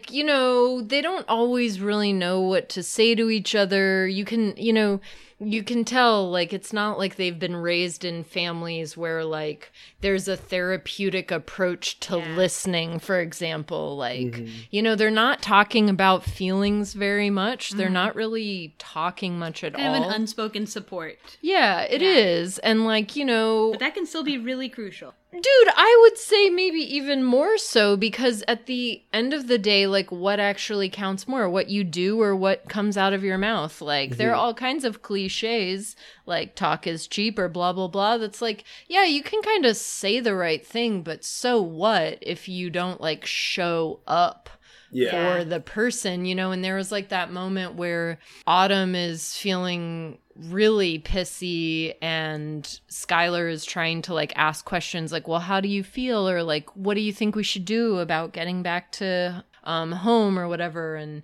Autumn's just kind of like, uh, why don't you fuck off? And yeah. so, and then Skylar goes away, and I was, you know, nervous. Like, anytime, this is how palpable the unsafety of the world, you know, is in this movie, is that mm-hmm. anytime that the cousins are not literally like a foot away from each other, I'm like, oh no, something's bad gonna happen to them. Like, mm-hmm. you know, just so worried for them. And so then when they actually reconnect or whatever in the bathroom, and Skylar just like puts some under eye concealer on Autumn, and they don't really have a big talk about, uh, fuck, I'm sorry, I was just in a bad yeah. mood, or she just gets it's yeah, like, yeah, yeah they yeah. just kind of understand, and they just kind of that are really there. Nice. Yeah. yeah. And especially like at a time, I mean, this girl is young, she's going through something really traumatic, like, she herself might not even know how she feels or how to deal with that. I mean, at her totally. age, I mean, oh my God. So, yeah, sometimes there just aren't words anyway. Mm-hmm. So just having that person there, you know, I know that I have the safety of this person with me, and that's really all that you need. Mm-hmm. And it's great. Without a doubt. Yeah, we're almost to the end. Yeah. So, yeah, she gets the abortion. It's over and done with, and they go to the Chinese bakery again. And this last scene, I thought it was so funny because they have an absolutely um, unhinged line here. But what I found out was this last scene was improvised. Um, oh. They're munching on a little um, sesame seed, like, butt of bread. Mm. And the one girl goes, it looks like a bug. And the other one goes, yeah, like a roly-poly. I don't even remember that exchange at Tarot. It was so insane. Like, what? This? It's a fucking, like, bun. What yeah. the fuck? You've never seen just, like, the end part of a loaf of bread? I think this was when I started talking I to you about like garlic bread. It looked like a bun or a roly-poly, or a bug or a Well, no, it didn't. To me, it looked like, you know, just like a big loaf of crusty bread, and you have, like, the yeah. butt of it. Like, that's why I started talking about garlic bread to you. Because because it just looks like we were like, dreaming of bread. I was. Well, like, I don't know. My family used to shop at Kroger, and Anna's there would gluten be free for I'm the gluten free. Yeah, so so mm. I have lots of dreams about. Well, I just miss garlic bread, but I and I thought like this is not like exotic New York bread. This looks like what my mom got at like the yeah. Nashville Kroger. She's for taking a hunk into a bread butt. Yeah, that looks like a quote roly poly. It doesn't though. I'm so glad my brain just like did me the service of deleting that, so I didn't have to be. I wrote it down. I was like, this is unhinged. But they also, in the scene, have like some classic teen dialogue where totally. Then the cousin is like, well, how do you feel? Are you okay? And then the other girl's like, yeah, it's like whatever, you know? Mm-hmm. Yep. That just rocked. Keep fucking gotta sink or swim, yeah. Yeah, and then they go back on the bus and finally fall asleep. And that's roll credits. Mm-hmm. Which, honestly, the falling asleep, like, meant something to me because one thing I have learned about maybe, like, having a little bit of P T S D or something mm-hmm. um, is that uh, I realized I almost never wanted to close my eyes, like, around yeah. people. That I always was just, like, looking around and, like, being like, who's in the room and where are the doors and, you know, how close is this the person getting to me? Yeah, yeah, hypervigilance. So I realized that, like, when you finally feel safe enough to just, like, close your eyes, even just around people, like, I literally noticed it mm-hmm. the first time that I was just hanging out with, like, a friend and I just, like, could close my eyes. Mm-hmm. I realized that that was like a big accomplishment in my like journey to healing, quote unquote, was like, wow, I feel comfortable enough that even though it's like awake time with people walking around time, mm-hmm. I like feel comfortable enough to just close my eyes yeah. with this person. And I think like, let alone a fucking bus. Yeah. Where, you know, so for these me. These girls have been through like so much mm-hmm. and it's like finally this huge weight is mm-hmm. off my shoulders. Mm-hmm. And it's kind of like, well, yeah, like at home, like all those problems are still there waiting for me. But I got this bus ride between here and there. Mm-hmm. I got this weight off my shoulders. Mm-hmm. I got this one like moment of peace. Mm-hmm. And I'm just chilling. Yeah, that's yeah. totally how it read for me. So I was like, what a great ending. Because it didn't even just seem like, oh, they're asleep. Now it was like, oh, my God, they like have this brief reprieve from like everything else, and just being able to like rest is like one of the most amazing. Well, that's how I feel as an adult person is like when you can actually relax, it's like, wow, this is like a, a triumph. Totally. Yeah. I, it didn't like, I guess what I'm trying to say is like, it didn't even feel like an underwhelming mumblecore ending of a movie to me. No, it really felt like, oh my God, yes, they need that. Shut-eye so bad. That's so yeah. great that they're doing that now. Like, I was really, like, happy for them. Yeah. Hell yeah. Yeah, so we have rolled the creds. So um, we got to get into what will we rate this out of five. Colin, do you want to go first? Yeah, this five stars. Hell yeah. It's incredible. This movie fucking rocks. Yeah, agree. Hannah? Yeah, I think I'd give it five stars. You know, I think the only thing that would make me want to rate it higher, like it only goes mm-hmm. five. Well, I know, but see, in my mind, I'm really, I kind of no, I want to. I'm like, I'm like tempted to give like it like a take poor college point. Classes in high school, just say four point nine five. Well, yeah, I was kind of thinking more like the four point nine five, just mm. because like. I have seen music be able to p- push me so much over the fucking edge with like what a movie can do mm-hmm. Mm-hmm. to me. And so there were, I, I loved the quietness of this movie. There was I loved, no music in the whole right, movie. Right. In all of it. So kinda that made was, it feel a little more real. Mm-hmm. Totally. But. No, it really did. I mean, I think it was great. I think I would say like four point nine five. So close. But I thought it was amazing, and um, actually, I told Kayla, I was like, this, if the sensibility of the film and the choices made, like, I also felt like, yeah, if I made a movie about abortion, it would mm-hmm. probably be pretty much like this, because there were so many things, like, the quietness and the supportive female presence, but the total, like, unsafety of all men, and just really kind of... Uh, the way that the who the father is is mm-hmm. like just really left out, because that's mm. not the point. Yeah. Mm-hmm. Like, these are all choices that I actually made when I was making my own show. Like, I decided, I mean, you know who the impregnator is in my show, but how it happened, why, how he feels about it is just like so not the issue. Like, mm. and pretty much every male presence in my show is bad, except for one character who is supportive but never really speaks. He's just like, he comes with soup and an extra pregnancy test, and he's the only like good male presence in the... It was weird how I just felt like the choices that she made feel like very intuitively like the choices that I would have made or did make in telling this kind of story. Mm-hmm. And mm-hmm.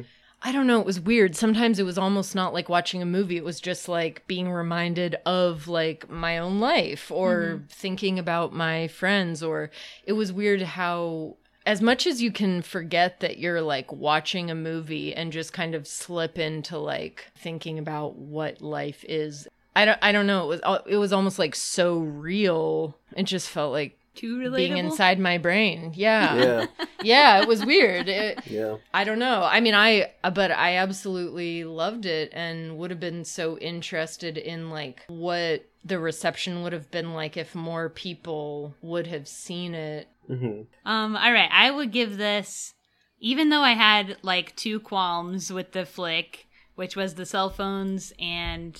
The, the luggage, yeah. Mm-hmm. And the last scene, even though it was absolutely unhinged, uh, I still wouldn't take any points off of that. I'm going to say five stars because it was just too good. Yeah. It was too good. And, I mean, gosh, that main actor is just so incredible. Outstanding. I mean, everybody's incredible in this movie.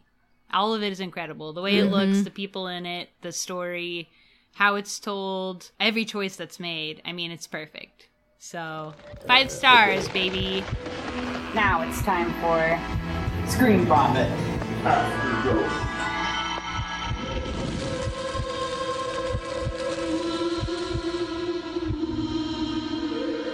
So, in this part of the podcast, we pop off about what else we've been watching.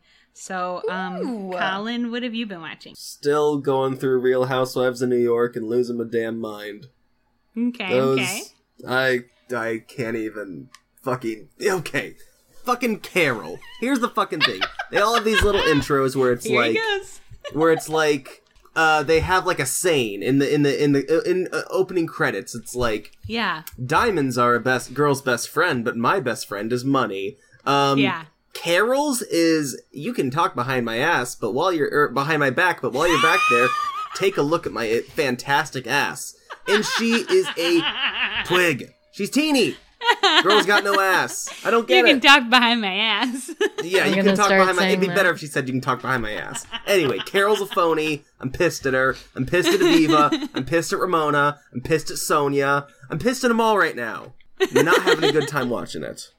What are you guys watching? One thing that I've been watching, I've been watching a shit ton, because guess what? It's COVID times. The show that really everyone in the world should watch right now has to come with kind of like a trigger warning, because it triggered me very badly, but it's also the best thing I've seen on T V in mm-hmm. very, well, since I watched Watchmen, which was great also.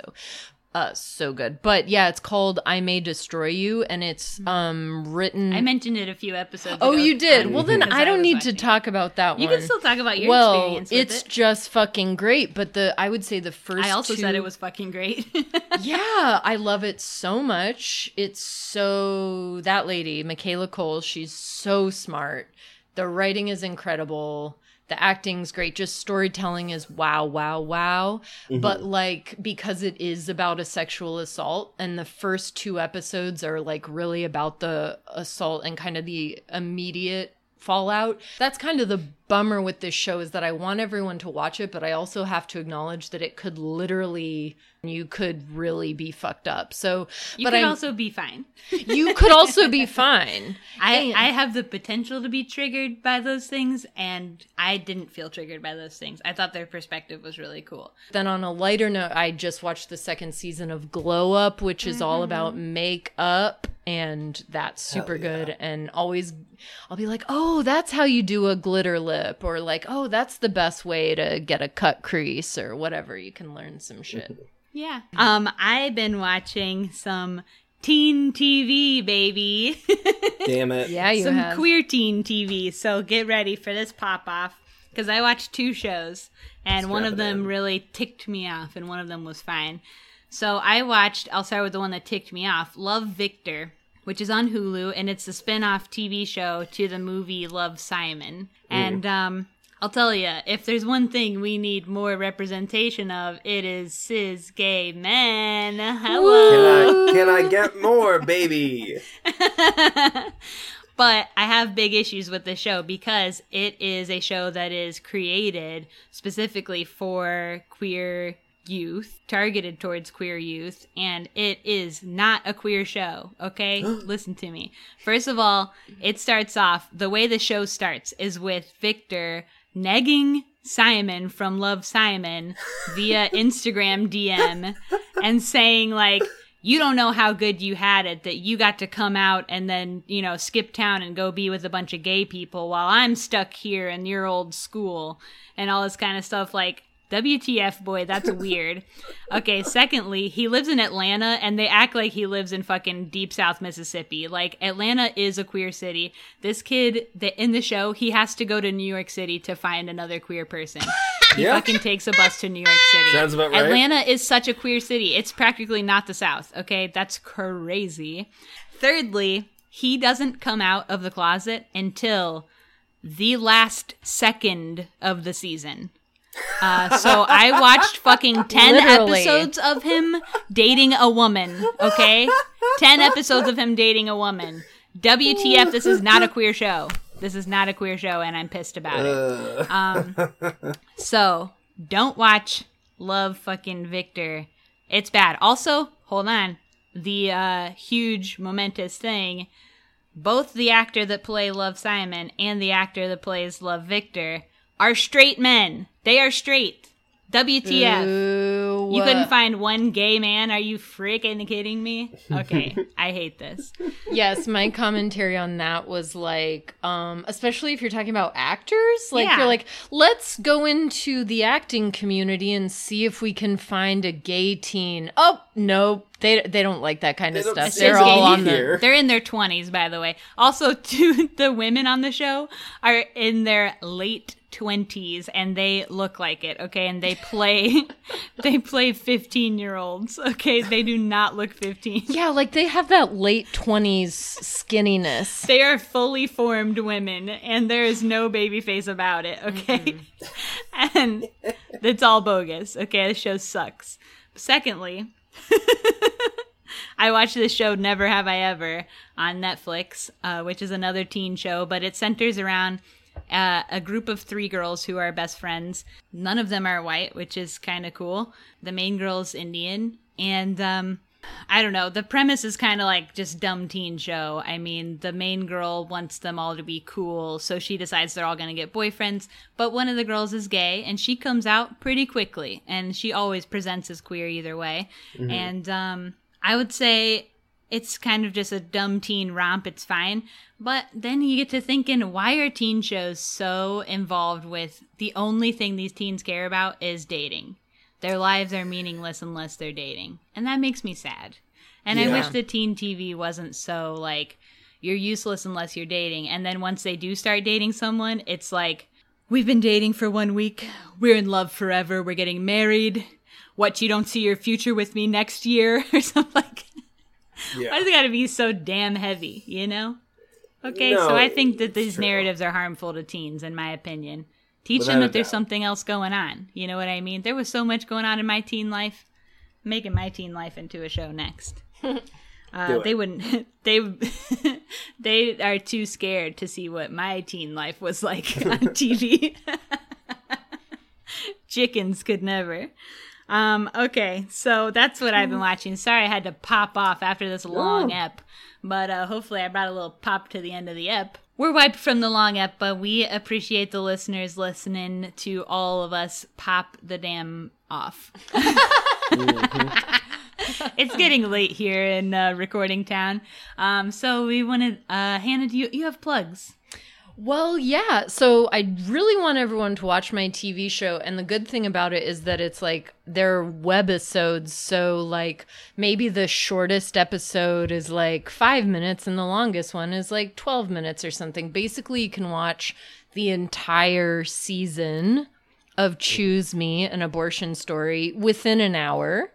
And yeah. you basically go to O T V. We are O T V. Thank oh. you, Kayla. That is what just really everyone needs to know. And I think that, so basically you can pay like nineteen ninety-nine and get like a year subscription to all of their content, which by the way is super queer and super intersectional. Like it's a, a nonprofit television mm-hmm. channel online, and it's like for people with, you know, various marginalized identities. So there's a lot of queer content. Most of the creators are people of color. Um, O T V is mostly led by people of color and queer people. Um, and there's also like disability representation in uh, some of the shows I've seen. There's witchcraft representation in one of the shows I watched. It's just like interesting shit that I yeah. could not imagine anywhere else. So you pay nineteen ninety-nine dollars, you get a whole year of that. But you also can do a free trial because I literally want I want to make sure everyone understands you don't have to pay money to see this show. You can do like a week free trial. And as I mentioned, like watch the show in like an hour. Yeah, yeah. I guess that is my fucking I'm plug. Excited to watch this. Let me know what you think, dude. For sure. Can people buy your book somewhere?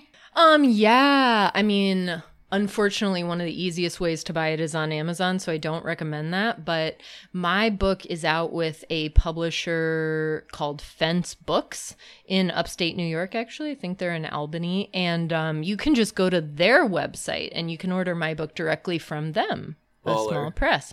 So Fence Books, and my book is called Your Invitation to a Modest Breakfast. I think those are my two. Okay, so yeah, so thanks so much, Hannah, for being with us. Um, we want to plug our social media, of course, Instagram, Twitter, Facebook, Letterboxd. Subscribe on your podcast app. We are at Screen Vomit, one word on everything there is. You can also send us an email at screen vomit pod at gmail dot com. Tweet us with your thoughts on this movie or other movies. Um, just come hang with us. Follow us on Instagram. We're cool. And thanks so much for listening. And we'll see you next time. Okay, bye. Bye. Bye.